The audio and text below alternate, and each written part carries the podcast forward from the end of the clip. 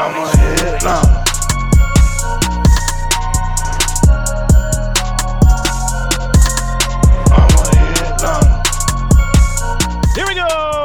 What's up, y'all? I am Chris Chows. Welcome back to the show, man. I just peaked my mic and probably their earbuds, but hey, we got Jake, we got Chris in the house. Uh, what's going on, fellas? How we doing? Uh, we're sitting here trying to make funny faces to make you laugh as you were doing that, and you held your composure quite well. Well So done. Even though the mic may have peaked, you you held it all together. I would have totally lost it and had to start over. Yeah. it's called professionalism. I don't have a whole lot of that. Yeah, I no, did that- not that's- get here because of professionalism. I'll tell you that. Fair enough. No, I mean, Chows just has the composure and stoic presence, you know? So well done, sir. Of a what? I was waiting for. Yeah. uh, So was I. I was waiting for like a. I was- like, I mean, I- there. No, th- there was a punchline, but you know what? No, no punchline today. perfect. Thank you, sir. I will take that with great, uh, you know, courtesy and I'm going to sit Thank here and very think of one, and as soon as I think of one, Sto- I'm blurting it out. He has the stoic presence of a blade of grass. Oh, you bastard. You, know, you could have said like Greek Or- or- god or something. I, or or the tree in your yard that you had to Yeah. re-erect. Re- yeah, it whoa, was not. whoa, whoa! What you it do was with not the wood in your yard is your business. Yeah, the wood in the yard, it was not erect, and I had to make it fully erect again. Damn rain, but hey, you know what, man? We're talking uh, about what, man? We're Bra- Brandon Spikes. What the hell happened to Spikes, man? I heard he got into an accident. Yeah. So uh, Brandon Spikes, uh, formerly, well, a former uh, Florida Gator linebacker and of multiple NFL teams, now retired, apparently was uh, was doing some traveling, and we don't have a video of this, but he just posted a photo on his own Twitter account saying, "Just got hit by a freaking airport bus, y'all. Pray for your boy." There's a picture of him on a stretcher with like a neck brace on, yet he was still okay enough to tweet out this picture. I want to know what the bus looks like. Well, what's funny about it is like, who took the damn picture? Like, 'cause He, yes. did. He did. He can't. He's laying He's on, a on the stretcher stretcher. in the picture. So he literally probably said, "Hey, bro, take this picture for me real quick and tweet this out," because it's not even him that took the picture. I mean, his eyes are closed on the stretcher, but this is a very large human. And are we talking about like? It says airport bus. Do you think we're talking about like a full size bus? It's Or- it's got to be a shuttle. Like That's a what I was shuttle gonna that say, brings you to shuttle your bus. Yeah. Yeah, Yeah. yeah. Because if it was a full size bus, maybe not tweeting the picture of it. Just saying. Uh, you know, I think Yeah. he probably destroyed the bus as big of a human being as he is. He dropped his shoulder like he was in camp, Large human. you know, and he was doing the bags. I, all I know is his pecs are still very erect. Erection is the They are, key word they today. are Let's plump right now. I'm staring at the picture. We're My gonna bad, have to, Brandon. We're gonna we're gonna have to put the alarm bells out every time we say erect today because that's gonna be the word of the day. Word of the day. Erect. erection. or any form of that word. But you know who's got an erection today is Mr. Uh, Minkah Fitzpatrick. He signs a mammoth yeah. deal, baby. Let's talk about this. Uh, Pittsburgh Steelers throwing money around now that Big Ben is gone. He gets what eighteen point four million dollars per year. A massive deal. I'm. I don't know. I'm never one to believe that a safety.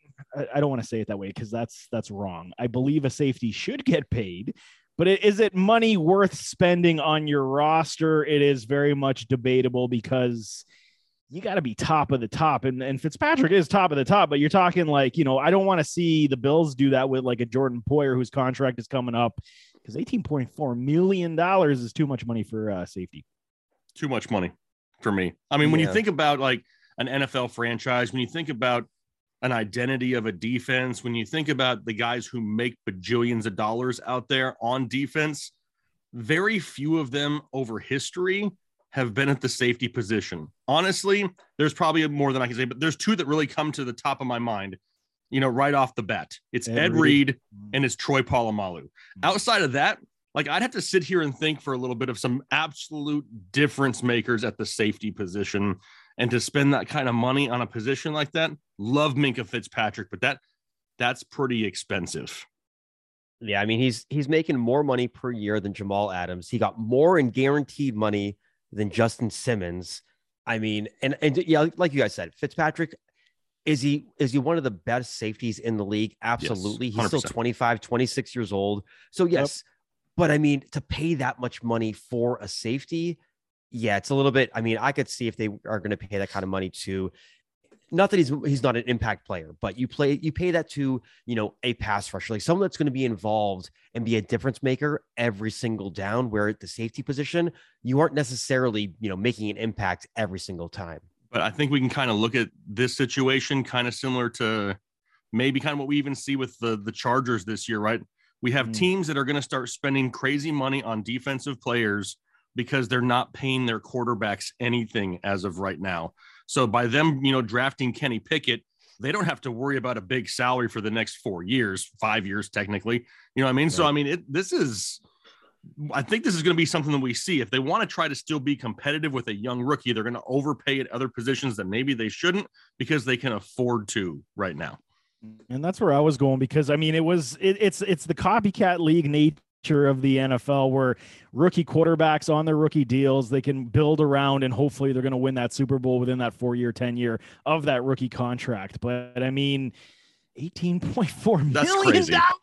I mean, I And- just I can't, man. We're talking about safeties. I mean, we're talking best safeties in the league. It was uh, the Ronnie Lotts back in the day. Ronnie it was Lott, okay. Charles Yep. Charles uh, Woodson, when he switched over to safety, he was pretty much a difference maker as well. But I mean, 18.4, you're talking quarterback money for a safety who I get was in a very much a, you know, he made a lot of plays. Let's not kid ourselves. He makes tackles, he makes interceptions, takes them to the house. But I mean, that's just, I don't know, man. Is Pittsburgh really going to be in the running with a Kenny Pickett or a Mitchy Biscuits in the next two to three years? I mean, it's highly debatable, right? So I don't know. I, I don't think I would have spent that money. And I think the reason the reason why they did is because next season they have $54 million in available cap space.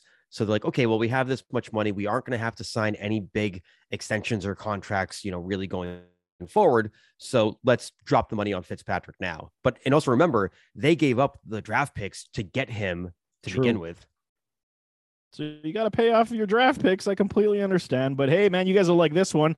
Hunter Renfrow, third and Renfrow gets a contract extension, two years, $32 million for Wes Welker light because, you know, I, I don't care. He is one of the best route runners in the entire NFL. And I think his trajectory, especially for fantasy football, is just going to keep going up and up now that Adams is on the field. I think, you know, fine, path to targets are always going to be the issue when you bring an elite level wide receiver to the club. But third and Renfrow, I'm, I'm stealing that because I love it. Third and Renfrow is going to be, you know, wide open basically all day long. You don't steal it. I, I gifted it to everyone. I okay. stole it. I mean, I, I gladly handed it over. You can't Thank you. steal something that was given. However, True. I'm of the opinion, and I think we've talked about this at some point in the past episodes. I am so far not off the Hunter Renfrow bandwagon, despite them still having Davante Adams and Darren Waller and other options there. I still love some Hunter Renfrow because I feel like he's just going to be that forgotten dude in this offense and somebody that can run routes like he can and get open and already has the chemistry with Carr he may not have the big, huge, you know, receiving yardage, but this dude could just rack up some reception receptions, and I will not be surprised. I've said it before, I'm gonna say it again. 10 plus touchdowns this season for Hunter Renfrow would not surprise me. I think with with Hmm. Renfrow, I mean the the money he's getting right now on on an average you know yearly basis, it's top twenty in the league for all wide receivers. And while I think that's a little bit much, when I look at the receivers that are making less money than him, there are only a couple that stand out where I was like, okay, probably not. But everyone else in that list, I'm like, yep, makes sense. So I think the money is it's fine for him to be getting it. I do think with the addition of Davante Adams, you know, you have Darren Waller there as well. It's going to take a lot of pressure off of Renfrow, especially going over the middle. I mean, not that he was being double covered before, but the defense is going to be focusing so much on Waller and Adams that Renfrow is just going to get a free release every single time. And so, you know, 110, 120 plus targets is absolutely within the realm of possibility for him this year. Can I anybody tell I- me who the other receiver is on the outside opposite of Davante Adams? Without Zay looking, Jones. It, it doesn't exist. no. They Zay Jones of- is in they- they got rid of Jacksonville now. the- Th- That's right. They got rid of the position. it's Demarcus elim- Robinson. Robinson, Eliminated from the other Kansas City. outside receiver. Yeah. So I mean, That's we're right. not competing with a whole Demarcus lot. Robinson. Yes. So I mean, Yikes. you got Waller, you got Adams. and they're going to command a lot of attention. And Hunter Renfrow is just going to be the little dude that just gets lost somewhere on the field and just rack up reception. I am I am still all over Hunter Renfrow. Remember the arguments that everyone was having when, you know, okay, fine, it's Peyton Manning when Manning went to Denver. And I mean, they had the plethora of talent at the wide receiver, tight end. You know, Wes Welker was there, Demaryius Thomas and uh, Julius Thomas, etc. Like, I mean, the, the list went on and on with how many weapons they had in, in Denver. I'm not saying Derek Carr is Peyton Manning. Relax. I'm just saying that, you He's know, close. the argument for he's, he's close. He's not that close, but hey, but that, but that was the argument. It was path to targets. Oh, you can't feed all these guys one ball to go around, et cetera, et cetera. So even if you're talking 25% less than what a Peyton Manning would do statistically on his best season in Denver, or 30%, let's let's say for Derek Carr, 30% less. You still have a lot of targets that are going to be going around. And even if this run game gets going to decent levels where no stack boxes are there and you're getting at least four and a half yards per carry, that play action pass is going to be there all day long. You cannot Yeah. double team any one of these wide receivers all day long. And he's going to go and he's going to find the open man, Derek Carr will, all uh, every single Sunday. So for me, could it be, uh, you know, I'm always about when you talk about a, a, a good talent coming to a loaded offense. Now you, you have have the ability of not necessarily path to targets, but you got path to efficiency. And this is what we're going to see in, in Vegas this year is a lot of efficient targets going for big scores or big yards or lots of PPR upside. I, I, I love it for Hunter Renfrow because I think that he's, especially where he's being drafted. I mean, it's going to be flex appeal and you don't even have to think about it. And when you look at their schedule, four of his first five games are against high powered offenses where you know they're going to have to throw the ball a lot. You got the Chargers, Arizona, Denver, and Kansas City for the first five weeks. That's four games that the pedal is going to have to stay, you know, firmly pushed to the floor. Uh, so yeah, I, I am still all over it because that's not the only games they have all year. There's a ton of games throughout the season that they're going to have to continue to just look at the division they're in. The division alone is six games right there that they're going to have to continue to just go out there and try to score 30 plus points. You know what? Yeah, I one gotta give- with that- Go ahead.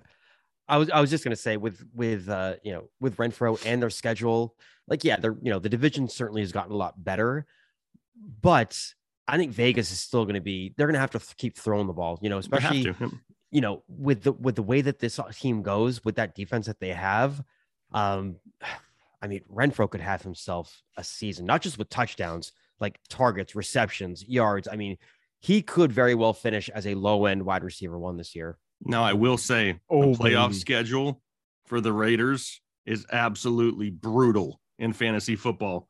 From weeks 13 through 17, they play the Chargers, Rams, Patriots, Steelers, and 49ers. Ouch. Overall, Ouch. pretty brutal matchups down the stretch. Not that that's and that could that could benefit Renfrow because of the fact that the, they're going to try to lock up Waller and Adams. So those- those could be Exactly. good, So you- good games. exactly when you look at these defenses that have these elite secondaries, they're not all going to be able to focus on Renfrow. That's not what they're going to be focused on. So as long as, as long as Waller and uh, Adams are healthy, end of season, Renfrow could carry you down the stretch again. Unreal stuff, man. You know, we got to give props to Leor, man. You guys remember our boy Leor?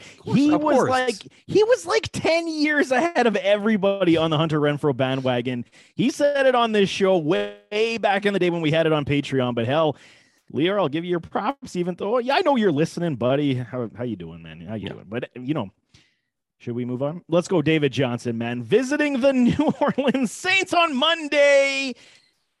And I, I- mean, Chris is uh, shaking his head. Jake's rolling his eyes. I got to bring it up because it's news. Shit, y'all. Like, come on. Don't be stealing the thunder. David Johnson's got what, maybe a quarter tank left in the gas there or what?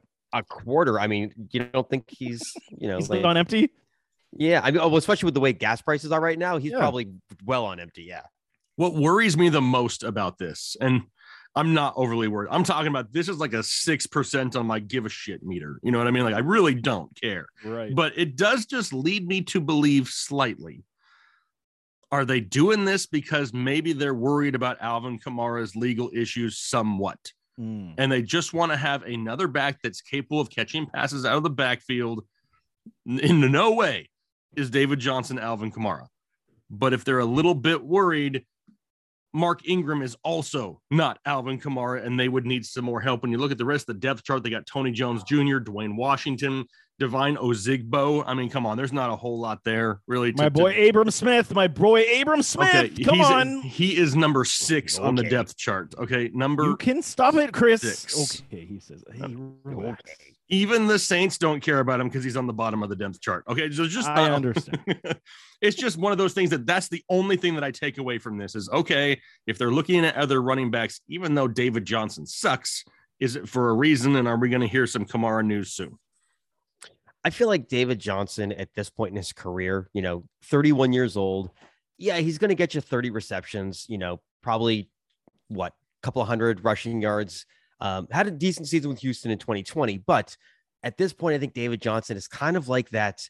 He's like that beer in like in like a seasonal variety pack where you don't really want to drink it because it's the last like part left in the variety pack. So you kind of leave it in your fridge, and then whenever you have friends come over, you're like, like, hey, you got a beer? It's like, well, I got I got this David Johnson. It's not really good, but it's beer. You're trying to you so you, you try to sell that beer to your friends. This is what you do. This is exactly one of the You best pawn- beers ever. Pawn it off. You pawn it off to them, hoping that they'll take it, and just that way you don't have to worry about it anymore. That's kind of what David Johnson is right now with the Saints. Oh, good lord, David! I tried, buddy. I tried, uh, DJ, to give you some positivity, but hey, don't you guys dare talk bad about Abram Smith. I'm telling you right now, man. Sleeper, undrafted rookie free agent. He's going to be a thousand yard rusher in this league. You watch. You, you- Wow. you, won't draft. You won't. What draft kind of beer are you drinking? I'm drinking a lot right now. It's good stuff.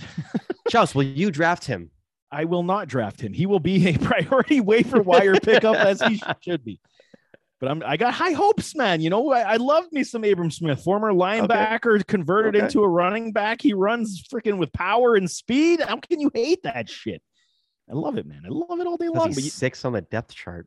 Because he's undrafted rookie free agent. You know how this NFL He'll- works. You got to he'll- he'll earn your climb, He'll climb the charts. He'll climb Thank the you. charts. He'll he'll get to number three by training camp, and then you guys, ooh, remember Chow said that Abram Smith guy was good, and now look, God, can you I don't know if we'll no say respect. If it happens, I will eat that crow. Fair enough. that. The next enough. thing you know, they're going to be working out Le'Veon Bell too. Prob- So, probably that's how it's going to go, And it's gonna Adrian make- Peterson. It's yes, going to make yeah make me eat my words. But speaking of retirement and debating it, Robbie Anderson, this one was kind of a shocker seeing him talking Mullen the retirement. But I mean, if you're getting balls thrown from Sam Darnold and I mean PJ Walker, I mean, I might consider retirement too. But this is coming kind of coming out of left field. I mean, is does that mean that the Carolina Panthers are more dysfunctional than we had envisioned and uh, thought about? Because I thought Robbie was still going to be, you know, excited to play for this team. I don't.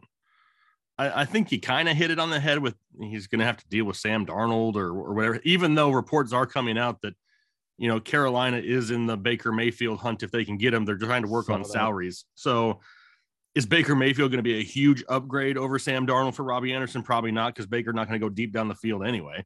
I think I think Robbie Anderson is one of those guys who and I think we're all guilty of it. Like we look at what he was, not only with the Jets, but when he first got to Carolina, we're like, all right, this guy kind of has a role on an offense because of his playmaking ability deep down the field. But really, does he? Because like it just doesn't seem like it happens very consistently, and it feels like we're hanging on to a few big games that we're hoping turn into like a season long's worth of a solid wide receiver season. It's just it hasn't really been there very much for Robbie Anderson. I mean, the team is of course dysfunctional. I mean, we saw that last year with the whole quarterback carousel and overpaying Cam Newton for absolutely nothing. And they're going to have Baker. They're not going to have Baker. They're going after Deshaun Watson. They're not going to get. I mean, it's just it's going to be a mess in Carolina, and a lot of that has to do with Matt Rhule absolutely sucking as an NFL head coach. That that's a fact right there. I mean, Robbie Anderson, looking at his numbers, he's had two seasons of 900 or more receiving yards. You know, everything else after that isn't anything spectacular. And I think with Robbie Anderson, he came out and he said pretty much, you know, was like, I'm not going to play for the Panthers if you guys, you know, trade or, or go after Baker Mayfield. I do think Cleveland holds on to Baker, especially with everything that's going on with Deshaun Watson hmm. which means you're going to be stuck with Sam Darnold and then maybe Matt Corral at some point, right? So with Robbie Anderson, I mean, Anderson is not a, a wide receiver one anywhere for the Mm-mm. most part. you Never- know? never He's- was. He's a he's a complimentary receiver, and is Carolina the best situation? No, but I mean, I don't see I don't see Carolina trading him either. So if he really wants to retire because you know he's not happy with his current situation, then don't let the door hit you on the way out, bud. Uh, you're not gonna be uh, missed. Nobody's Sorry. gonna miss Robbie Anderson. Ouch. Nobody's gonna be like, "Damn, Robbie Anderson retired." You know, ain't nobody gonna be out there like, "Damn, man, one of my favorite players." No, ain't nobody saying. Nobody even knows how to spell his name. Is it with a Y True. or First an of all, IE? Nobody IE, knows. Right. Yeah. Yeah. It is. It is. It is. IE. But also, I mean, you're like Sometimes you're- why? Everyone's like, you know what? Damn it! Like I was really hoping that he was going to stay in the NFL so I could take him in the 21st round. Yeah. Said no one. But see, if it's is it IE? Is it R O B B I E? It's IE. is yeah. IE. Then how come on Pro Football Reference it's with a Y? Why? Because they don't have an editor there. that Don't know. need to No, get it's because nobody cares. Nobody. It's It's. Robbie Anderson. They're like, put a Y, put an IE. Nobody's Yeah. gonna question it because why? It's Robbie Anderson. just put it. It's like if someone tried to spell. It's, it's like someone tried to spell my name. They're like, you know what? K R I S. Nope, that's not right. Yeah, well, we don't really care. Yeah. So that's how we're going to spell. Nobody's gonna question it because you know what? You can still spell Chris that way. darn right. As long as Yeah. it's Robbie and it ends with an E somehow, that sound, who cares how you spell it? That's it, man. Unreal. Robbie, I mean, what does it do to the deep threat appeal though on this team? I don't really think they got somebody that can, you know, at least make uh, defenses honest. So then for either either or for Sam Darnold or for rookie Matt Corral, I mean, that's that's a problem because now you're going to have the defenses pinching up just a little bit more. You're going to have the pressure coming at the quarter just a little bit more. Um, this bodes very, very uh not well for the Carolina Panthers offense, and that's gonna maybe preclude me from picking any of them, including your boy DJ Moore, Chris. All right. So as far as About the deep threat, I mean, How about when that? you look at the deep threat for what Carolina has, um, let's not forget they have your former boy Andre Roberts on the team. All right. Yeah. Now, kick granted, he's returning, like- kick returning specialist. I think he's like 35 years old, so he's Correct. not burning anybody. No, Um, you have Terrace Mar- Marshall uh, Jr. coming out of the I do like him. I like I like I like He's him as well. Is he going to But be a is, burner is he, that's gonna, is to he another? Is he another Right. Robbie Anderson? Mm-mm. No, not even I mean- close. no? But he can get some contested catches. He's not going to burn Sure. anybody, but he can make the Sure. 50 50 catch. Right. And also, can get his Sam Darnold's not throwing the ball 60 yards down the field. I think we're you don't have to forgetting worry about a big name here, taking the though. top off. I'm pretty sure we're forgetting about a pretty big name on this roster. It's probably one of the coolest names in the NFL. And I just saw it, never even heard of the dude. But Charleston Rambo has to be damn good at wide receiver. the dude's name Wait. is Charleston Rambo. No, he's Isn't no- he like? Isn't he He's- like 10th on the depth chart? He's Oh, maybe even not- further down. Rambo. I- it could be further than 10. It's which, He's the Abram Smith of wide receivers. Yes. but the But that- dude's that last name be- is Rambo. It Get might him be the the, coolest name in football. Yeah. Yes. Charleston Rambo. Get the hell out of here with a name like that. I love that. Yeah, that makes man. me See? hate my name.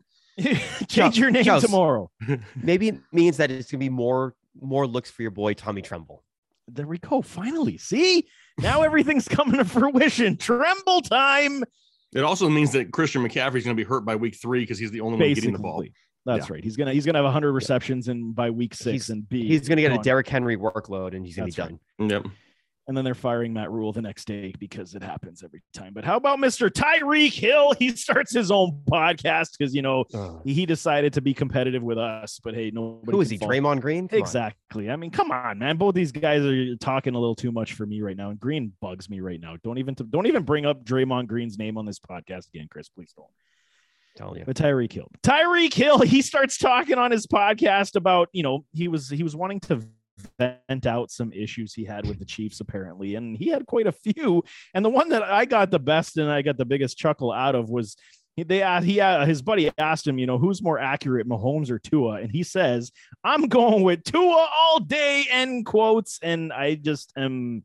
There's, there's got to be something underlining where there was some beef or something from KC because nobody in their damn right mind would say that about uh, a quarterback like Mahomes versus You don't Tua. say that and actually mean it. You say it because you want to throw shade at someone. or you know, you, you want to just you know favor your quarterback because you're on a new team. because you now you're want on a new targets team, this because- year.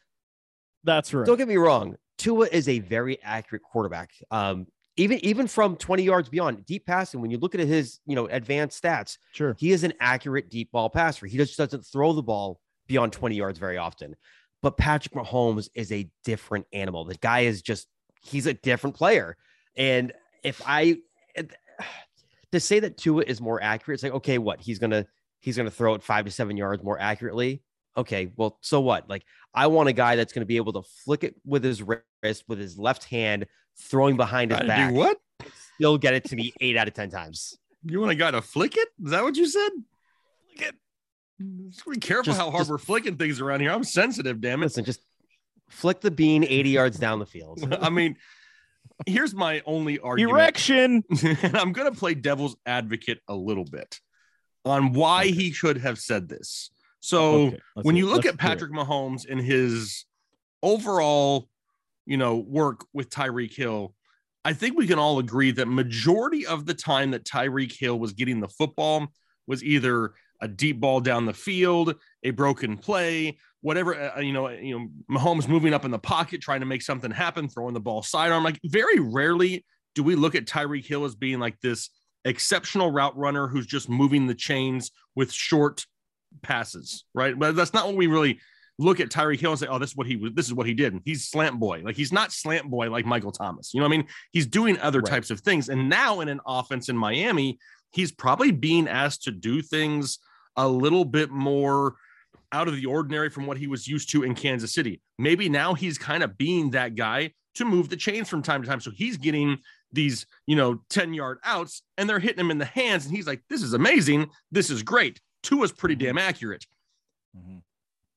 But to say that that Tua is overall more accurate than Patrick Mahomes, I think we all know is not the case. But I think with the style of play in Miami, Tyreek Hill is is seeing a different style of play from the quarterback position than what he's seen his entire career for the most part. So in his mind, the ball is coming to him super accurate because Tua, even though he doesn't get a whole lot of credit, is, just like Chris said, is a very very accurate passer. Does he have the biggest arm? No, but he can put it into inside of tight windows. And, and I think this is still a, a match made in heaven. Kind of look what we saw with Jaylen Waddle last year, right? A lot mm. of people were like, That's where I was going next. Absolutely. it's the same thing. Jaylen Yeah. Waddle didn't have to run the ball, 50, run down the field 50 yards to catch a pass last year. No, he's taking a Right. five yard slant and getting 36 on it. And that's what we're going to see once again in this offense. The difference is, is now we kind of have a, an offensive scheme in Miami that's going to be a little bit quicker, a little bit more high powered than what we saw in years past. And these two guys are going to be borderline impossible to stop on a weekly basis. you know what I love, and I'm going to piggyback that because it is the Jaylen Waddle effect. So when we saw how many times Jaylen Waddle separate the 15 and like just over 15 yard crossers going seven routes from uh, right to left across the field and making massive plays. I how are you uh, if, if if the coach if Coach McDaniel is intelligent, which he definitely is, and he gets them going uh, opposite ways on seven routes, going 15 yard stretches over top the linebacking zone. That's going to be bread and butter every single play. I mean, and you can pick and choose to a will which one he's going to go to because they're both going to get separation because of their wheels. They're both going to get open and get the ball in their hand. That's an easy 30 yards when, especially when you're carving up a zone. So from that perspective, I definitely agree. I just, I, I don't know, man. The accuracy aspect, if we're talking, what was Tua's accuracy last year? You guys Uh, have that up? here. I did. His uh let's see here. If you remove drop passes, so the true completion percentage was 72%. Deep ball completion percentage was number one in the NFL at 50%. Okay. Uh, pressured completion percentage inside the top 10, along with play action completion percentage, red zone completion percentage, and clean pocket completion percentage, all inside the top 10 among all Okay, so- NFL quarterbacks. So then it's justified based on the numbers. And I mean, we did see him play a lot better down the stretch. So, I mean, you know us, we've never been on the Tua hate bandwagon anyway. At least I never have. I think Mm-mm. Tua's a he's he's he's better than above average in my opinion. And I think with a little bit more schooling, tutelage, and experience, having guys like Tyreek and Waddle, you know, together, Waddle in year two, getting that much more experience, they will be much improved. But I mean, I thought it was kind of funny that he was definitely throwing shade toward his boy Patrick Mahomes. And who cares if he can throw it deep down the field? If you don't, if you have guys on your roster like Hill and Waddle that you don't need to throw the ball 50 yards down the field to still gain big chunks of yards because of their speed, who really gives a crap? Like you're making big plays happen. Are people complaining that Deebo Samuel isn't getting big plays down the field? No, because he's racking up yardage no matter how he's touching it. And that's kind of where people get enamored with the big play. I think as a as a youth, and I know we're all in similar age ranges here between the three of us. I used to wake up every morning and watch Sports Center Top 10. Like I wanted to see the top 10 plays. I wanted to see the big plays. I wanted to see the massive Yeah. dunk. Like we always we, we fall in love with the big plays that sometimes the less sexy plays that have the same outcome are totally just overlooked because they're not on Sports Center top 10. I mean, Jaylen Waddle was still a top 15 fantasy wide receiver last year, and his average depth of target was seven yards. I mean, that was like bottom 15, bottom Yeah. 20 out of all wide receivers. Exactly. By the way, uh, Rondale Moore had the lowest average uh, depth of target Thanks, at Cliff. 1.66 yards. So one point six, man. I you know I can get erect and, and break one point six. So, I mean, Probably. it- it- the fact that you know he's not being targeted down the field, you know, like a lot of these other big name receivers, it doesn't matter because as long as you're getting the target share, then it doesn't matter if you're getting a 10 yard bomb or a five yard, you know, dump off. It does, it's it's all about going to be the target share, and Tyreek Hill is going to get the targets. Well, here's what's crazy too, because you were just talking about these crossing routes across the middle of the field, Chouse, and how are they going to defend him? And we're Mhm. only talking about Hill and Waddle. Mm-hmm. Say there's mass confusion and you have zones breaking down, man coverage that can't keep it, whatever it is, you still have Mike Gesicki over the middle, who's going to be Correct. standing alone. You still have Cedric Wilson, who's a big play wide receiver, and you still have Chase Edmonds and Raheem Mostert and Sony Michel and Myles Gaskin and whoever else you want to throw in the backfield that week. There's plenty of options here. So even if an opposing defense can find a way to limit Hill and Waddle, there are still plenty of other options for him to move the ball deeper down the field. It's gonna Yeah, be scary, absolutely. man. It's gonna be And that's the thing with, with Tyreek Hill, with his speed, he that's all he needs is just a, a, a quick either a slant route, a, you know, uh, even out of the backfield, and he's going to be able to make stuff happen. So yeah, the fact that people are arguing, you know, Tua can't throw it downfield, he doesn't have a big arm, he doesn't need to in this offense because his best weapons do their best work in short yardage situations. And Could could you imagine uh, the the And amount throw of Gesicki in there too. throw Gesicki in there? But can you imagine the work that's going to be done by these two when they're lined up together, slot and a little bit outside? Oh my god! On the same side, how the hell do you even match Yeah, that? I have no idea. Like I'm sitting here and like even you can like you can Sunday Monday quarterback this thing all you want to. all you want, I all don't you know how you stop that. I I really don't. a, a bubble screen with Waddle or Tyreek in the slot with the with the other one playing the X uh, close together on the line. Like I just man, RIP defenses. Dude. And I got to see this shit twice a year now, man. So do you, Chris. So we're Yeah, so does fine. Oh my god, that that sucks for you, Chow, so much. Yeah. I mean, I just feel bad for you, bud. you can stop, man. Your Patriots are bottom feeders. I Speaking know. of wide receivers, baby, scary Terry McLaurin in the news again. Trade talks again are heating up this time to the Indianapolis Colts. Indy wants themselves a wide receiver, one apparently, but uh, then you see Ron Rivera. He's coming out saying we are absolutely not trading Mr. Terry McLaurin. But this is also coming off notable information from minicamp. The Jahan Dotson has been Carson Wentz's favorite target at minicamp. So now you know this is why there's there's trying to start this up again, saying you know well this is the thing they got to pay Terry. He's he's not happy. He wants his he wants his bag of tricks. Is Washington going to give it to him? That's the question. Will they force him to play it out, uh, play out the string without getting his money? But this could be a situation where if I am Washington, I I do explore trading Terry McLaurin, and depending on what you can get in return, because Jahan Dotson is a Terry clone 2.0, you still got guys like Dyami Brown. You have some guys in the cupboard that you could make work this year. Curtis Samuel, whatever, maybe if he pans out, but Logan Thomas. But I mean, you have other weapons, so why would you not uh, at least flirt with the idea of trading a Terry McLaurin if you can get a first round pick for him? I agree. The problem is, is I don't know if I love it going to Indy. Like, I don't mm. know if that's where I'd want him to really go. And maybe that's kind of nitpicking a little bit, but there's other destinations that I feel would be more intriguing to me. I mean, I'd much rather see him in, in Baltimore. I'd rather see him in Chicago. I'd rather send send his butt to Green Bay. You know, what I mean, just something. There's just other options there. Where I look at Indianapolis and I like what they have. I don't know if I don't know if they need him. They don't need him to compete in that division. I mean, they're they're gonna you know surpass Houston and Jacksonville. So all they really have to worry about is is Tennessee. I think by making the changes they have this year, they're they've improved enough to be competitive once again in that division. They added Alec Pierce, who I don't hate in the draft.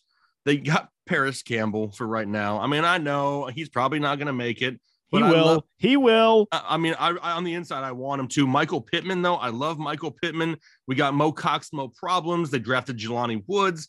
Does, they have plenty of options for the type of offense that they have, right? They're going to be a run centric team anyway, even though Matt Ryan can move the ball maybe a little bit more consistently down the field than a Carson Wentz. I don't know if they need Terry McLaurin, and I don't know if they need to pay out that huge money right now in Indianapolis. It's it's going to be interesting to see what if if Washington does decide to move McLaurin. It's interesting to see what they would be asking for in return as far as draft capital, maybe players, because McLaurin's still what 25 years old, so he's going to come with a hefty price tag here. If I'm Indianapolis, though, I would like I would really like that because I know Chelsea, you're you're holding out hope for Parris Campbell. I don't trust that the guy's going to be able to stay healthy. So you put McLaurin with Michael Pittman. You have Alec Pierce there as well. And what they've done on their defense over the last few years, I mean, Kwity Paye, DeForest Buckner, Yannick Ngakoue, Darius Leonard, the secondary is improving. They signed Mhm. Stephon Gilmore this year. So I love what they're doing on defense. The offensive line is one of the better offensive lines in the league. So if they can get themselves a true number one alpha receiver to go along with Michael Pittman on the other side, I feel like that's kind of the the missing piece, you know, outside of tight end. Don't get me wrong, Mo Cox, Mo problems. Love him a lot. But if, if they can get themselves an actual, like real, real number one receiver, I think that that it makes the AFC that much more interesting. That's the It thing I said. The AFC more interesting for sure. But does adding Terry McLaurin and his eventual ginormous bag of money make them a contender? I don't think. Well, no, and that's the thing is I don't think there there aren't a lot of teams in the AFC where if you add one piece, it would make them an actual contender because there's it's it's very top heavy at this Mhm. point. So it's almost like the Colts would have to wait it out a few more years. But then at that point, you are wasting the you know the youth of a lot of your younger players like a Michael Pittman, Jonathan Taylor, etc. I think Matt Ryan's got two good years left. I really do. I'm I'm not uh, underselling it. I think Atlanta was just a shit show, and and he Yeah. needed. I mean, come on, how many? Like when we were, let's be fair to Matt Ryan because he's had like a thousand OCs in his career in Atlanta. They changed that shit out more than he changed his underwear. And now at least he goes to a team with Frank Reich where he's gonna have stability. Frank Reich is a very good offensive mind. And and you know what? You're you got the you know when did really Matt Ryan have a really good run game like he's gonna have in Indy? So that's gonna help you know alleviate a lot of stress on his back. So if you add somebody like Terry McLaurin, I mean, you know what I've been seeing is that they're trying to make Alec Pierce the deep guy. And and I don't know if I really like that because yes, he's bigger, yes, he's got good speed, but I mean, there I- I've seen comparisons of Alec Pierce to a Jordy Nelson, and I really don't hate that. I think it is a very good comp.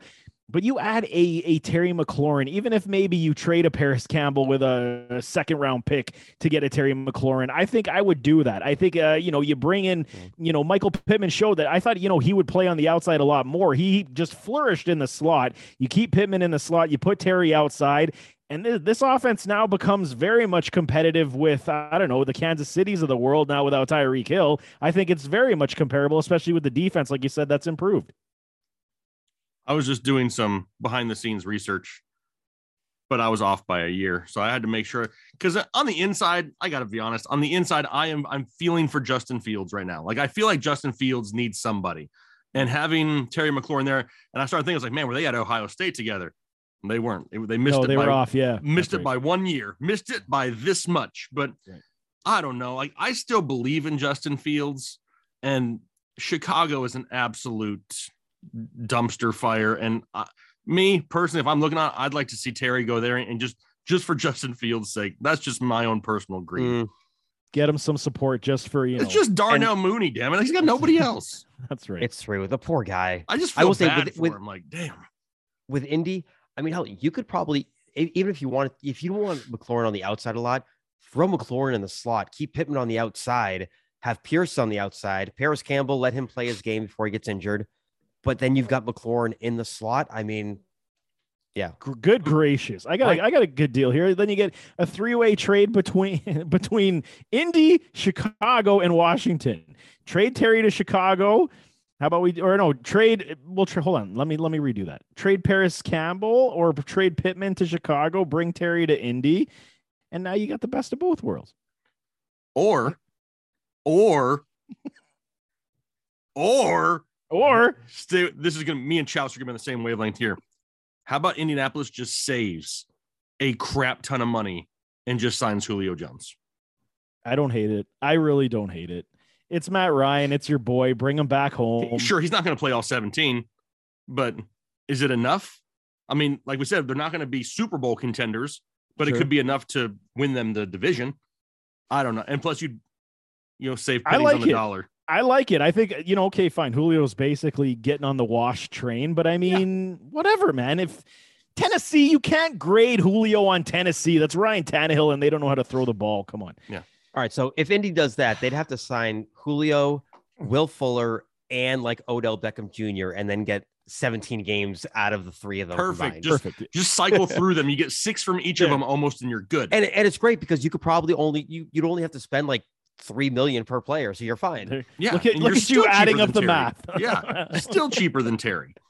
adding up the math in beautiful ways. But let's move on, man. Your boy never funchess. You know we had to talk about this because the tight end is coming back, and he, you know, didn't he play tight end in college for a little bit, and now he's transferring back to tight end, and he signs himself with the Detroit Lions, and he was gonna, you know, play tight end for these Lions. I mean, I get it. It's a stretch. He's trying to save his career and still be in the show, but it is newsworthy to discuss because, hey, could he actually be something? No, No. nope. He still sucks. I didn't even know he was in the league anymore, honestly. Yeah. Uh, well, after he got was it he got uh no that was Kelvin Benjamin who got cut by the Giants. yeah, he for, got like, fat and got cut. food. Yeah. Yeah, he Uh, was so eating fu- from the buffet. He was stealing and taking it home. Yeah. I had to I had to go into uh Devin Funchess's college stats here. His so- his freshman sophomore year at Michigan, he did play tight end. His sophomore year, he caught 49 passes for 748 yards and six touchdowns in 13 games. Correct. It's very good. And he hasn't caught a ball since. He got injured just because his knees are made of bubble gum. I mean, His hands, he plays with oven mitts on. He I- just I he just doesn't have now. Part of me wants to say that he, you know, Michigan boy, they're just signing him there to, you know, be on the practice squad or a tackling dummy. Who knows? Because he's not going to get any run there with TJ Hockenson. He's not a difference maker in this league. If anything, it makes me look at the Lions like, damn it, Lions going to lie in here once again. They're they're overthinking it. They're overthinking. Once when, just when I thought that they're turning the corner, they totally redeem themselves and go back to being the Lions. totally Totally themselves. redeem themselves. I love it because oh, poor Funchess. I'm trying to. You see what I'm trying to do here today on this show? I'm trying to uplift players that you know really have crashed and burned. And this this Devin Funchess draft pick by the Carolina Panthers. I mean, where was he drafted? Was a second round? I mean, they used pretty high capital on this man, if I'm not mistaken. Even Google's asking me, why the hell are you Googling Devin Funchess right now? Yeah, they redirected your your Google search because yeah, you know s- second round of the 2015 draft. That's what I thought. And I mean, you know, that's pretty high capital where they're like, oh, and I remember all the analysts are like, this guy is going to tear up the league because he is a former tight end and he's very big and he's going to outjump everybody. And he didn't really do much. They were just looking for the next Jimmy Graham. That's it. Yeah, I mean, with Funchess, it's uh, that's that's tough because when you look at Funchess and then you look at the players that were drafted like after he was, Do you have that list? thinking. Yeah, so I'm looking at uh, it was That's what, awesome. 25th, I can't wait for 2015. this. This is exciting. Yes. All right. Um, Re-ranking drafts is How stupid stuff. was Carolina this year? yeah. wait a second. No, that that's not. We'll we'll Oh. get back to it because apparently they gave me the wrong draft class here. So Oh well, that's not that's not good. I know. But I mean, Devin Funchess was supposed to be the next best thing since Calvin Johnson because of his height and his potential speed. And yeah, Cam Newton couldn't even find him. So then that's when you know you got problems. But hey, while these guys are looking this up, I mean, we'll, we'll I can't help it. Oh My wait, God. no. You know why I couldn't find it? Because got he it. was drafted as a tight end, not as a wide receiver. Yes, exactly. Yes. So I- I- the the the players that went after him in the second round, um, Tyler Lockett, Beautiful. Jamison Crowder, Beautiful. Stefon Diggs, Good, good. Way to go, Darren- Carolina. Da- Darren Waller. Those guys all went after Devin Funchess.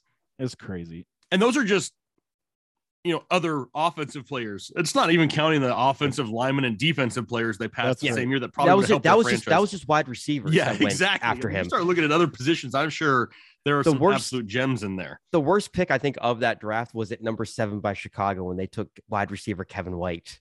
Who? Remember him? Oh, I remember Kevin White. He was nothing, man. He's he still went trying to seven. he was still trying to find his place. I think he spent some time in zona there for a little while too. Man, you look at that He's- overall draft class. Wasn't great. Wasn't that No, great.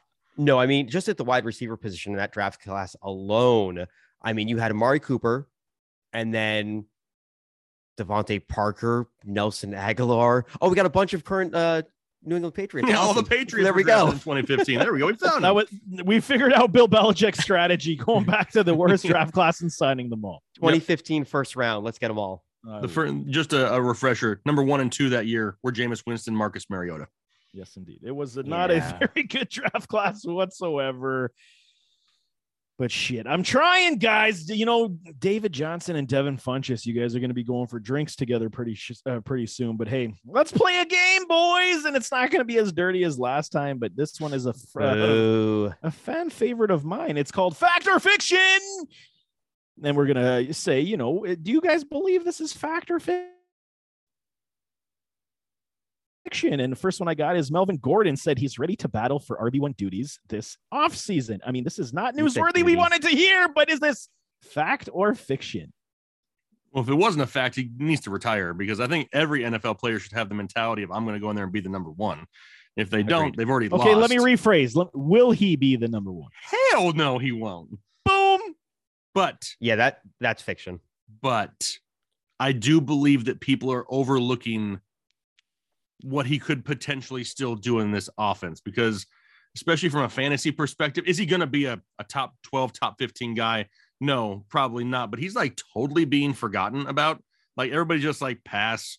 The guy could still go out there and rush for six seven hundred yards and if anything happens to Javonte Williams then immediately catapults to the top 10 top 12 because of the offense that they're going to be in. So am I like all aboard the Melvin Gordon train?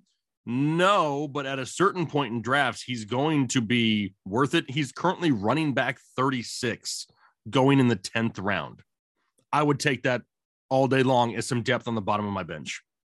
Oh, absolutely. I think he still has, you know, top, he's still top 30 running back, you know? Yeah. And if you are a Javonte Williams, you know, person, you know, if you're, if you're drafting him, you absolutely want Melvin Gordon as that handcuff. And even if I don't have Williams, I would still take a flyer on Gordon in the 10th, 11th round. Yeah. Yep. 100% over under eight touchdown score this year for Melvin Gordon.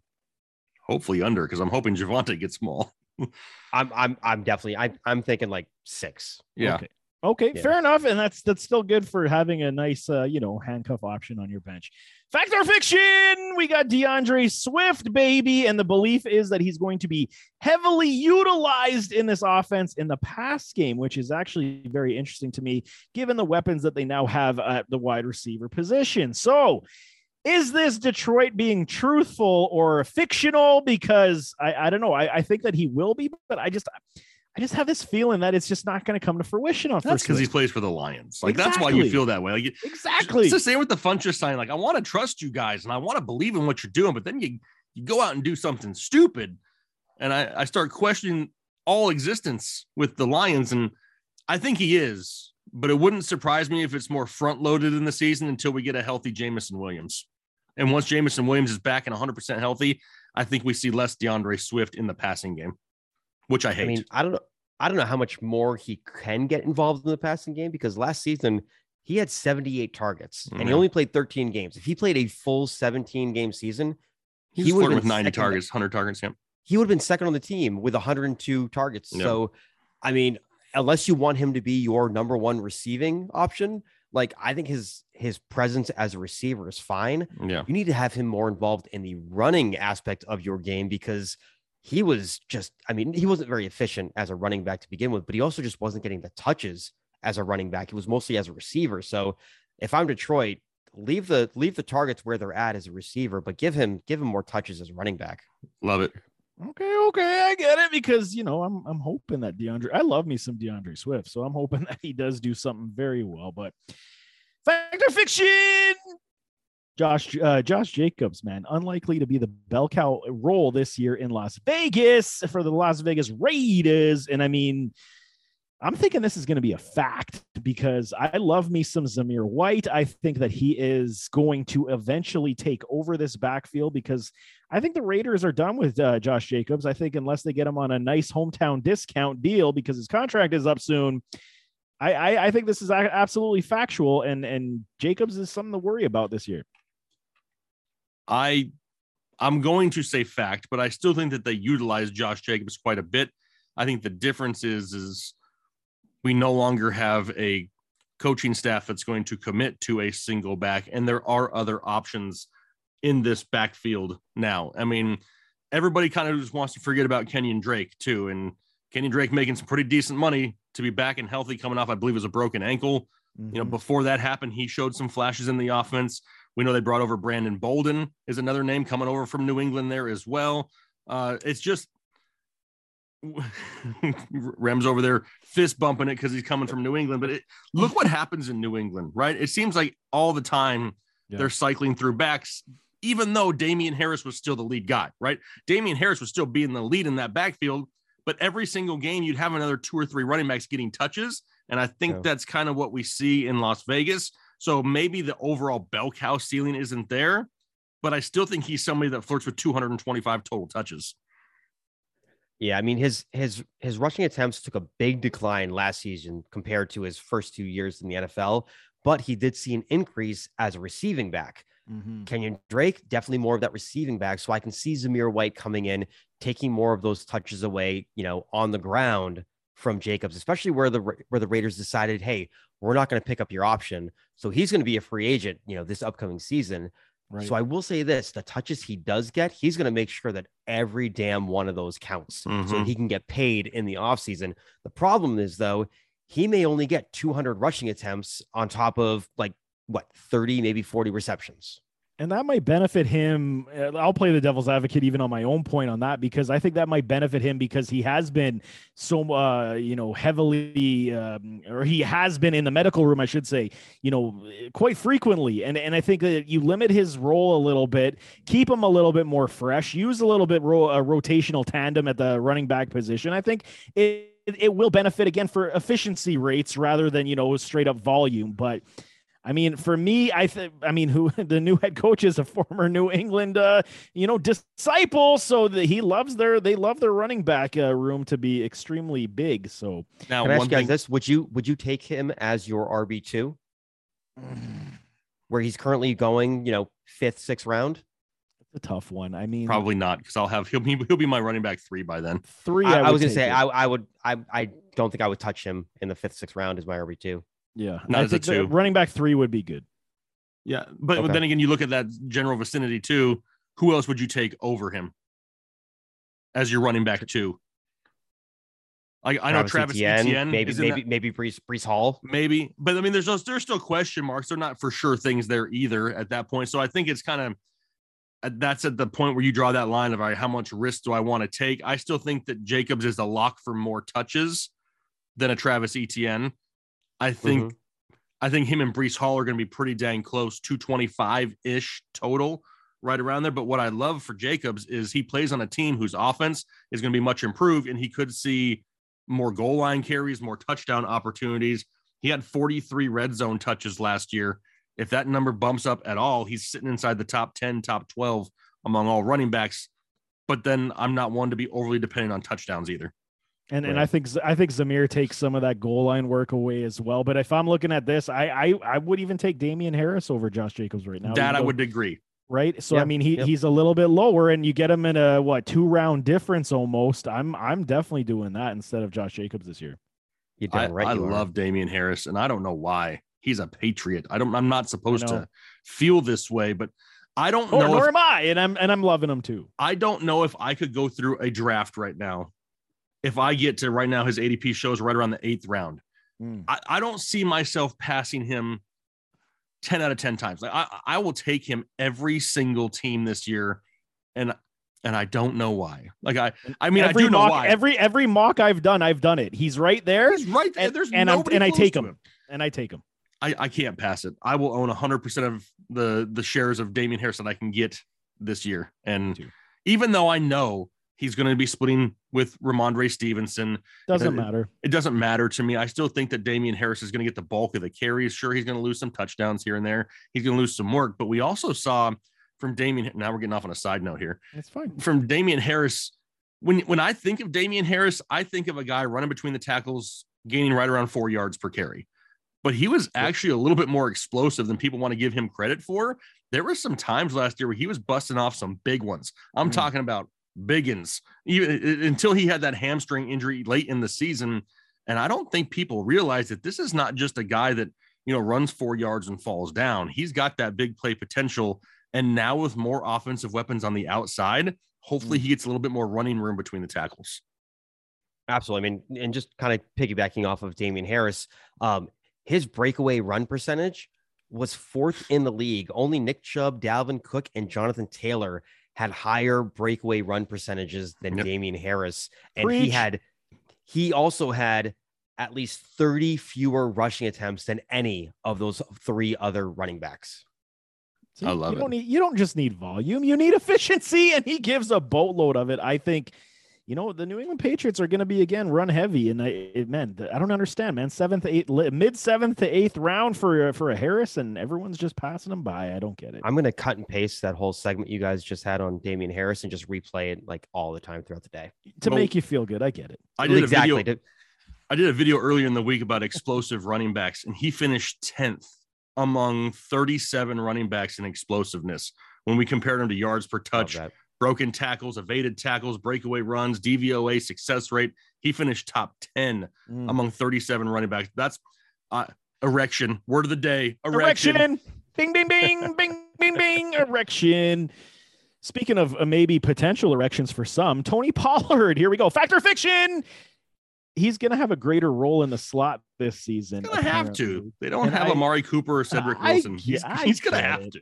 I understand, but they got some youngins there to take some pressure off. And man, okay, maybe I can pose this. You know, are we believing that this hype for Pollard is real? Because yes, he's explosive. Yes, he is a very good change of pace runner. Yes, he can be utilized in the pass game. He's got good hands.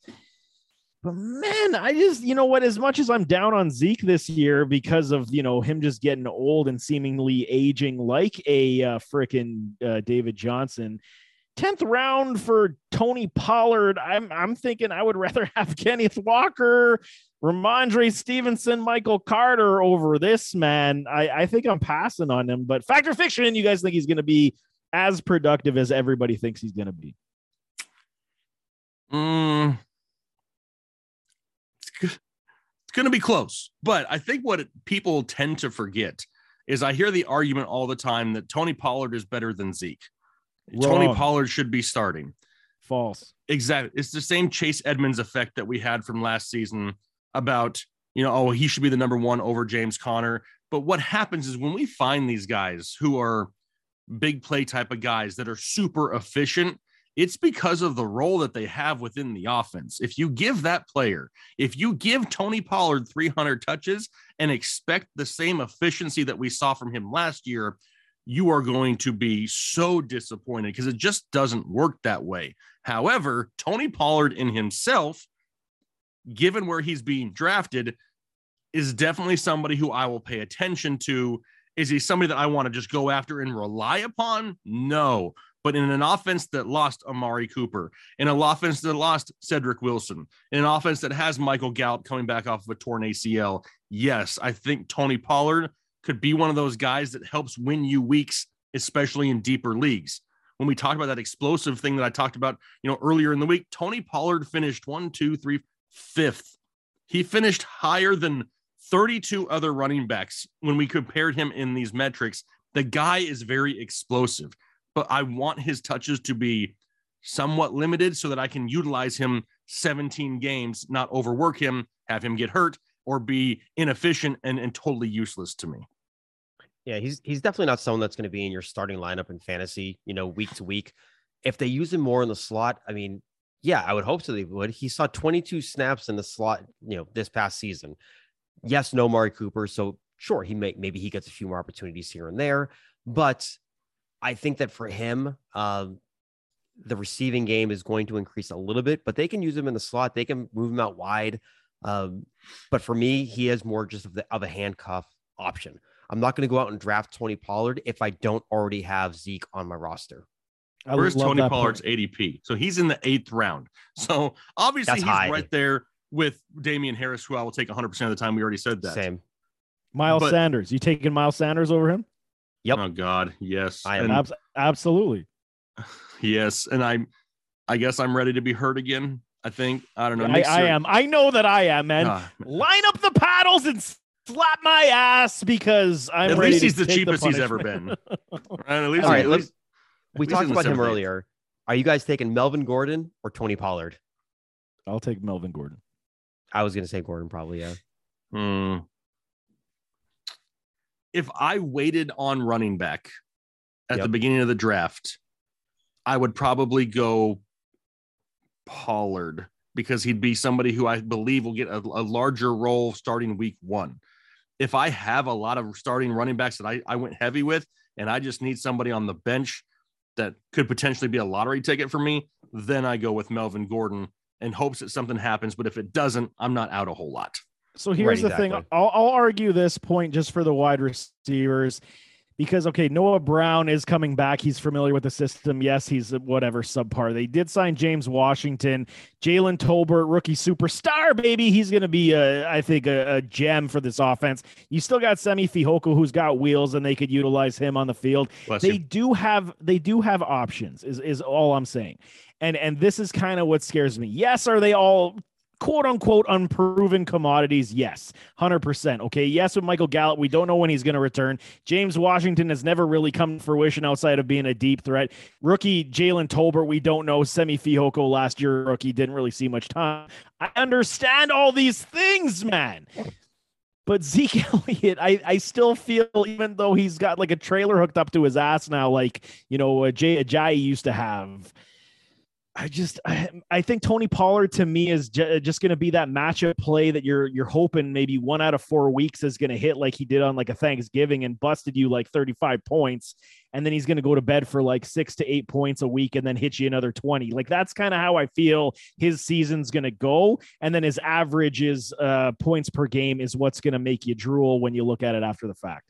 So what I love is, and speaking of Zeke Elliott, you know, looking at his ADP, you know, if, if you're if you have a early, if you have a late first round pick, you know, you can get him probably as your RB three early in the fourth round. You know, I mean, you could start your draft with Dalvin Cook or Joe Mixon as your first round pick, then Swift or Kamara in this in the second round, and then fourth round you could end up with Zeke Elliott as your RB three. which I will do a lot if given the opportunity. Absolutely, yeah. 100%. Why does everybody hate 100%. Zeke Elliott? Like, I mean, I get it that he's like slow and stuff, but dude still finishes RB six last year. Like Yeah. we're Exactly. like we're not Yeah, talking about like, oh he fell off and he finished RB twenty four. You know what I mean? Like oh god, he's really fallen off. Now sure he wasn't what he used to be, but RB six and I can get him in the third, late third, early fourth round. That is Yeah. Right. an absolute smash. I mean. I know we talked about it before too. This could be the one year where you could end up with CMC, Barkley, and Zeke Elliott in your team. All Star NBA squad? But also, I mean- on another note, back to Tony Pollard. Do you think he sees 170 touches this year? What did he have last year? 169. I rounded up by one. Okay. Yes, I see it. I mean, Yes, he exceeds I, I that. could, I could see it. I see. I think he exceeds it. Maybe not by a lot, but The 180, 180, 185. Yeah, Yeah. 180, Yep. 185 ish. Yeah, And see he was still able to take 169 and turn it into almost 1,100 total yards. Yeah, yeah. So I- is I- it one of the guys that's like super sexy? Yeah. No, but if you if you're one of those zero RB guys who, Lord bless you, uh, and you need somebody, I feel more comfortable if I had to. Maybe we're talking about a deep league that has two, three flex spots, whatever. Sure. Week yeah, yeah. one, I would rather start Tony Pollard over Melvin Gordon Okay. No, I don't hate that. I don't hate that. without even looking at the matchups. That's just off the top of my head. Interesting. And and Pollard Pollard did finish as a top 30 fantasy running back last season and half Yep. PPR points. So Yeah, those big games he did have did definitely pumped him up the uh, the charts. But I mean, Tom Brady, he's back in the news. Factor or fiction? Tom Brady says Russell Gage is going to have to have a monster year for Tampa Bay in 2022. My question is, factor or fiction? Will Russell Gage be that guy that we're all expecting him to be potentially what top 20 wide receiver? Mm. I mean, how many how many games is Chris Godwin going to miss? Probably the whole season. No way. He's gonna miss the whole year. He's He not won't gonna- be. He's coming back for playoffs. No way. All right, He's so not- if- If if Chris Godwin then. misses the entire season, then yes, Russell Okay. Gage will be a top 20 fantasy wide receiver. that Chris being said- Godwin's not missing the entire season. no. but technically, as of right now, Gronk hasn't re-signed, so there's one less player in that offense to worry about. Top 20 is a little a little high.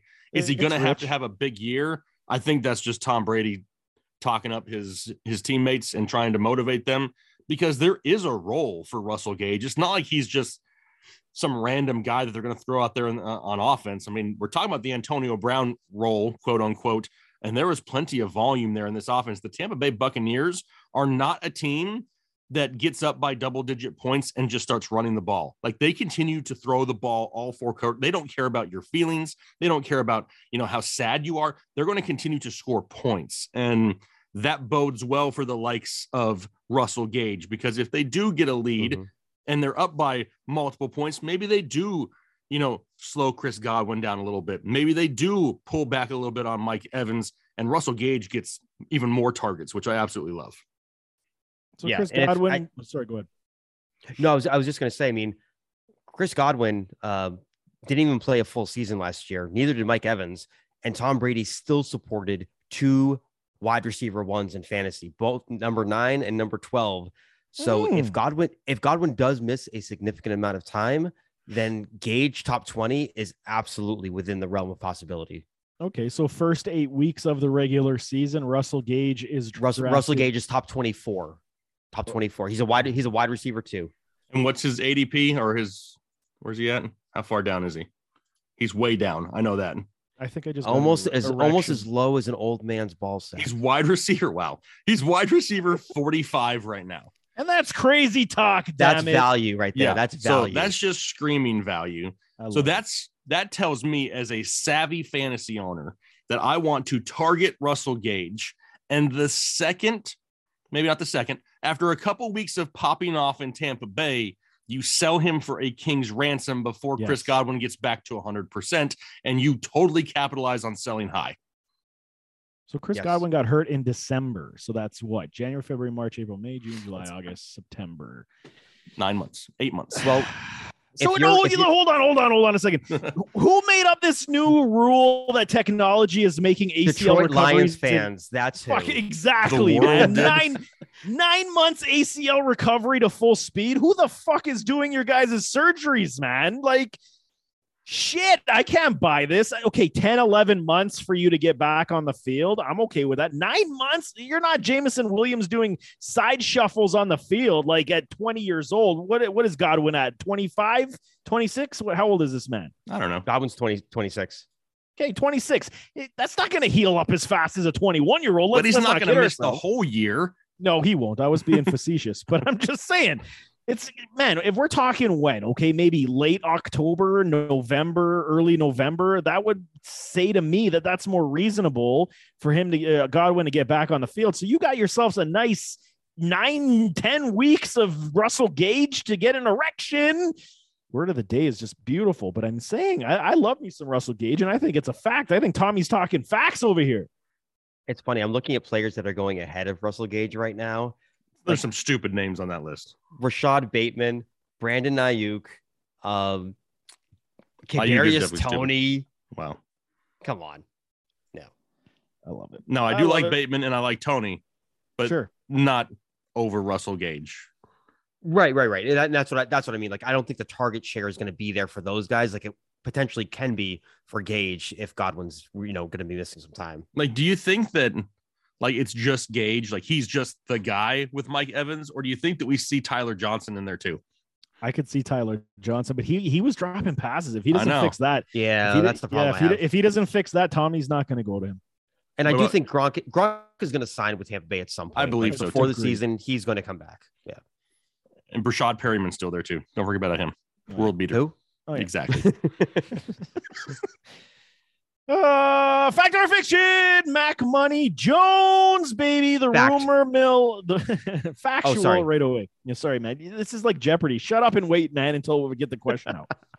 rumor has it that New England is going to be improved, much vastly improved, I should say, in deep ball efficiency in 2022. Fact or fiction, man? Let's start off with the New England Patriots and Mac Money Jones. I mean, Rem kind of jumped the gun there and just threw out a fact. Fact, apparently. Little did he I, know I, that he I, was imme- actually I right. immediately regret that decision. By no, the I think you're still right though. I mean, I, I, I, when you look at the Patriots offense this year compared to last year, are there a ton of glaring differences? Probably not. Right. But the pieces that they did add, I believe, put the other players on their team in a better position to succeed, right? Because one of the things we didn't like about New England was it was like a bunch of wide receiver threes, right? There was no alpha there to really solidify anything and let these other guys play their roles. Like we were talking about with Tony Pollard. These guys are role players. They were not meant to be number ones. I like Jakobi Meyers. Dude shouldn't be a number one wide receiver in the NFL, you know, on, on an NFL team. So Right, now by adding DeVante Parker, Jakobi Meyers goes back into a role that he's more capable of, which then also puts Kendrick Bourne and Nelson Agholor. They drafted Tyquan Thornton. I think it just allows these other guys to play a role that better fits the overall team and offense. That even though there's not a whole lot of changes, I think they drastically improve in the passing department. And Mac Jones takes a, a ginormous step forward because he's more than capable of doing it. He just didn't really have that opportunity last year. And you saw at times that they weren't really opening up the full playbook for him. They weren't giving him every opportunity. The biggest worry that I have with New England's offense is if Matt Patricia's calling plays. then all of a sudden I get a little bit worried. because Facts. That's because that- that's a damn fact. That that worries me a little bit. Going from McDaniel to, to Patricia would, would kind of scare me calling plays. which thankfully we don't have to worry about that because right now uh, he's going to be taking care of the offensive line, and hopefully that's about the extent of Hopefully. that role. With that said, um, Mac, Mac Jones was about middle of the pack in deep ball accuracy last season. His senior year at Alabama, he was actually number one in There. FBS in deep ball accuracy. yes. he also had vol- studs to throw to. Correct. Correct. Yes, exactly. And also the volume wasn't there. Speedy studs. yes. Yeah, I mean, he had he had freaking Waddle and DeVonta Smith, so There you go. but he wasn't throwing the ball downfield, you know, as often, you know, almost like a Tua situation. You know, he has the ability, he just doesn't do it very often. And of course, with this most recent cast of characters that he's had, it hasn't given him that much of an opportunity. Does Parker change that? Not really, because he's not a guy that's going to stretch the field as much. It is going to open up more opportunities. So I think Mac Jones is going to take a take a step forward in general, but I don't think that deep ball accuracy is going to waver as much just because I don't think there's going to be as many opportunities more so than they were last year. So I'll I'll provide some uplift for your Mac Money Jones take here in your New England Patriots because I thought you you stole the thunder right out of my mouth when it came to F being number one in the FBS because we saw it and and the the the one thing we and it sticks in my head even to this day even though we scouted that film like two years ago Right. he was always on point when it came to hitting those wide receivers with speed like a Jaylen Waddle.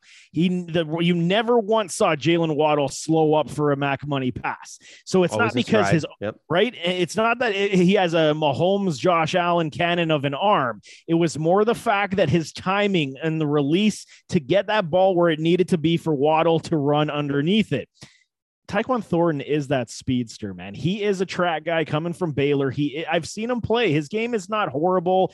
Is he going to be a wide receiver one in this league? No, that was an overdraft 100% by Bill Belichick again. But they're going to test, men And they're going to test over and often with Thornton. And they're going to see how many times they can make the defense be honest. And I think you're going to see a lot of Thornton going deep. And it's going to be like uh, comparable to like uh, Jalen Guyton, I think is the best way I can put that in uh, from the Chargers. You know, you, you- how Herbie goes deep to Guyton, I think is how we're going to see Thornton be used in this offense, which in turn is going to open up everything else, including the run game. I think Mac Money Jones is going to have a very good year. I hope so. I mean, and Thornton, he ran what a 425, 428 official time. Track so, I mean, speed, yeah, baby. The, the, I mean, absolute track speed. Um, it's just going to be a matter of, you know, is going to be able to get off the line and use some physicality to actually create That's some it. separation. That's it. But if he can, If he can. Oh, yeah, he- then like if he like can, like it's going to open up so much more. Not so much for Tyquan Thornton. I'm not beating the drum to draft him at all because I don't know if No, he's the guy all. that I don't think he benefits I'm a whole lot from him. I think he just he benefits the other guys on the offense, and like you said, especially the running game. And it's another Yeah. reason why we love Damien Harris Mm. because if the opposing defenses can just have anything to pay attention to on the outside, that's only going to help. What he's going to be able to do with that speed is not only control what's going on with the cornerback position, but they may even put a safety over the top just to make sure that he doesn't take the top off of that defense, which means guys like Jakobi Meyers, Agholor, Hunter Henry are going to have more opportunities in those, you know, 10 to 15 yard areas over the middle where that safety normally isn't going to be. What about your other high paid tight end? Yeah, he can keep he can keep getting those jet sweeps. I'm just that's yeah, fine. that's all he's there for is jet And, sweeps. and dr- and dropping wide open passes when Yeah. he's like five yards over the line of scrimmage. sixty million dollars for a jet sweeping tight end. good, good Lord Almighty, New England. Oh, we're so smart. You know, man, fact or fiction, rookie Desmond Ridder. He it's only a matter of time, apparently, until he starts for the Atlanta Falcons. So let's set the over and under bar because Marcus Mariota is the current starter, as we said today. This could change in camp. So I mean, let's set the over under at five games for Desmond Ridder to become the Atlanta Falcons starting quarterback. Ooh, I'm gonna say I'm gonna go over because I'm looking at their schedule. They go Saints, Rams, Seahawks, Browns, Bucks. I think after they lose week five to the Bucks, then they bring him in. Like man, look at the t- uh, right after that, he's got San Francisco, Cincinnati. I mean, Yep. it's not- it's- Yep. and then and then week nine he's got the Chargers. I mean, I don't. Good Lord. Me personally, I don't look at Desmond Ridder as like a Malik Willis type case where I want the kid to sit for a year and figure it out because there's zero expectations for Atlanta. Like they're not supposed to win the division. They're not supposed to be contenders.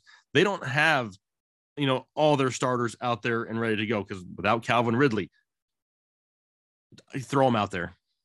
Just give him the game Right, right. experience right, now. Just just let him start to start the season and and and see what happens because that's that's where you're really going to know whether this kid has it or he doesn't. It's just a different situation than with most rookies. Because like I said with Malik Willis, like I want him to sit for a year, right? I Right. want he wasn't ready with Ridder. Given the situation in Atlanta, what do you got to lose? Just throw him out there right away. And I think if we see him lighted up in camp in the preseason, I would like to say the under, but I think what Chris said about the schedule, I don't know if they throw him to the Wolves that early, being some of these big name teams, these big name pass rushes that he's going to see Yeah. to start the season. That's that's going to be tough for him, especially with New Orleans, LA, Cleveland, and Tampa Bay for the first five games. And and with it, you know, being as young as he is, you know, this is a team that's not set up for success, you know, in the in the, the near future. All right. No. So let him fail, okay? But also let him know, you know, make sure that he still has that confidence, being like, hey, like we're gonna get you the game experience. You know, don't hold him completely accountable. Don't put him on a know, for leash and say, "Hey, don't exactly job." for, for that that he may or may not lose. Because yes, you're gonna lose games your rookie year. I mean, Peyton Manning had the all-time record for most interceptions thrown by rookies. So uh, let him fail, let him learn, but let him progress and evolve as an NFL quarterback and learn from those mistakes. Don't do what they did with Tua and have him on a short leash in and, and, out, in know, and out. and and take him out when he doesn't perform well. Yeah, relief pitcher style, man. Does this does this kind of you know what's funny? It had it in the in the gut. It just it popped in. You know, sometimes the thoughts just pop into your head. Does this got Russell Wilson, Matt Flynn competition in camp written all over it? Where Ridder's not saying Ridder's Russell Wilson. I'm just saying, does it? Because we didn't think Russ was going to be Russ until he turned into Russ. But I'm saying, Are you saying Mariota is Matt Flynn? basically, poor My bastard. biggest I question like is- Mariota. Did they pay Mariota too much money to not start him? No. Ah, I don't Because he's so. making about 10 million a year this year. Yeah, Nope, that's I not think too I- much. yeah, that's not too much. I mean, if they could do it to Flynn, who was making like 45 a year, I don't know. But I- I mean, if it's me, I think throwing him out there right away is the best option. I mean, you got a bunch of young talent with Drake London, Kyle Pitts. Let them start working on that chemistry. yeah, man, let them figure it out together. I Yeah, like that. too. exactly. And then all of a sudden they work that out. And then maybe you add Calvin Ridley back next year. And now all of a sudden you have something to actually build off of. So you're looking at a, a window of maybe three years before you're uber competitive again. But at least you're you're moving the right direction. and also those young play those young core players that you mentioned, London, Kyle Pitts, Calvin Ridley, who's what 27 at the, this point, but at least that young core will still be fairly young when you are ready to compete. Mhm. I dig it. I dig it, man. But that's that's you know that's another fun game we like to play here, and I had fun. I'm I still did too. I thinking mean, about it's not- Julio in Indianapolis. Yeah, it's not as fun as the, as the couch game, but it's it's still fun. What was the couch game? You don't want? Are you pull, are you pulling in or pulling out? Oh yeah, now I get it. I didn't realize that the couch game, but I I got now I get it.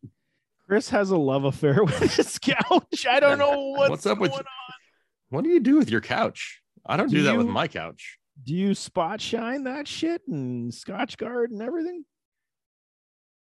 Don't answer that because I don't just- want to know. Just let it marinate. Damn! Oh, God, just let it marinate. Oh, unless you guys got something else, I think you know that was fun. I, I have nothing. I'm just gonna sit here and try to figure out a way to send Julio to Indianapolis. That's all You- I'm doing. yes, you are. I'm trying I to make do it work it. right now. I'm trying. I'm I'm gonna make a phone call. I He's need to get a, emailing hu- people right now. I, I need to get a signed Julio Jones jersey in my office here. I need it. I need it now. Really? Yeah. what Julio's if my a number Titans two one? favorite? No, no, it's got to be ATL, man. It's got to be a Don't Falcons bring- one. Don't be bringing no Titans shit in my. Sorry, Titans fans. I don't want that. Why? That's why, why I'm glad the, why I do you hate the Titans? I just don't like them.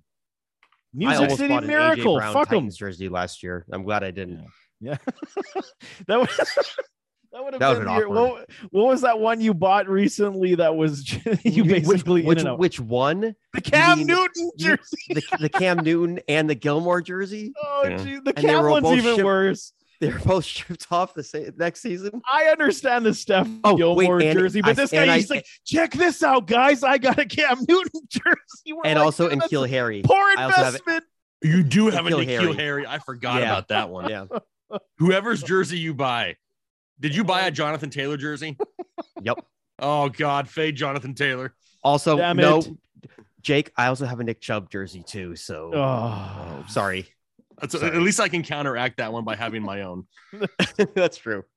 Uh, So I'm looking here. Would you take down the framed Andre Reed for a framed Julio? no, it's got to be together. Okay, They, well, got, they got to live. T- they got to live together. And, and Why? How much is Julio right now? I don't know. Uh, Julio Jones's one was like eighty-four dollars for a framed Julio jersey. Oh, dude. Oh, oh, baby. The black That's one or the red? The black or red jersey? it's red with the black trim, Oh, baby. And it's got um, yeah, it's got the the Falcons logos. It's got two pictures and a little nameplate at the bottom that says Julio Jones, number eleven. He signed it right out there on the on the eleven. oh, baby. And underneath that little writing, it says, "Don't worry, Jake. I'm on my way to Indy." I'm trying to. I'm trying gonna to make make it it. Gonna make it. I don't even think he has that great of a year there. I just No. want to see him back in Indianapolis. That's all I. I mean, I, I think it'd be great, man. Back with Matty Ice. I mean, I like oh, it. Oh, I mean, he would not be like somebody I throw up my rankings super high, but But but I, that would be like a fan favorite. Like I would love to root for him. oh, they have yes. a black one too, Chouse. Oh yes, yes, They got they got the black with like the red shadow letters. yes. I'll take. They, do they have old school ones? No, not uh, right now. It's it, they got 27 minutes left on the auction. It's 105 dollars. Oh, okay, That's that's not bad. That's decent. But But where would you that. put it? I'll find room. We could just readjust a little bit. I'll find room. Would you have, have to, to get like a helmet shelves widescreen camera. Yeah, Yeah, or I'd or I'd move that picture frame above my helmets there and side by side. no, because this thing is the size of your oh, Reed it's one. the it's the full size. Yeah. Oh, Yeah, Oh, I see. Yeah, that's that's gonna be a little trickier to do. It's like man. these either ones. or. I know the people that were saying these ones. It's like these ones. Oh, okay, I see. Oh, that's a full. Yeah, that's a full size. Yeah, so that's kind of what the Julio is. You got to find some real estate. I got House, you're gonna plans this need a bigger basement. You need a bigger basement. You need a bigger office, man. Damn it! I wasn't thinking straight. Shit. But hey, We could just settle for a Julio Jones rookie card. It'll fit right there on one of those shelves. Put it right in between the the frame and the Bills. Prop it up on the, The football helmet. that's between the two Bills helmets. there Just- we go. Yeah, I'll do that. they got a signed rookie card for only 20 bucks. See, Damn you save yourself eighty bucks. Look Boom. at that. The and real estate you save yourself. You're welcome. and and and and effort in changing up my entire office. That's right. All right. Well, now that we've now that we've rearranged your office and bought you things and Lis- listeners, you're welcome for this. yeah, Yeah. this is bonus. Absolute bonus mileage on the show, but nevertheless, man. So on that note, that is the show. Thanks so much for tuning in. To all listeners, thank you for all the support. And until next time, stay safe and be kind to each other. I'm out.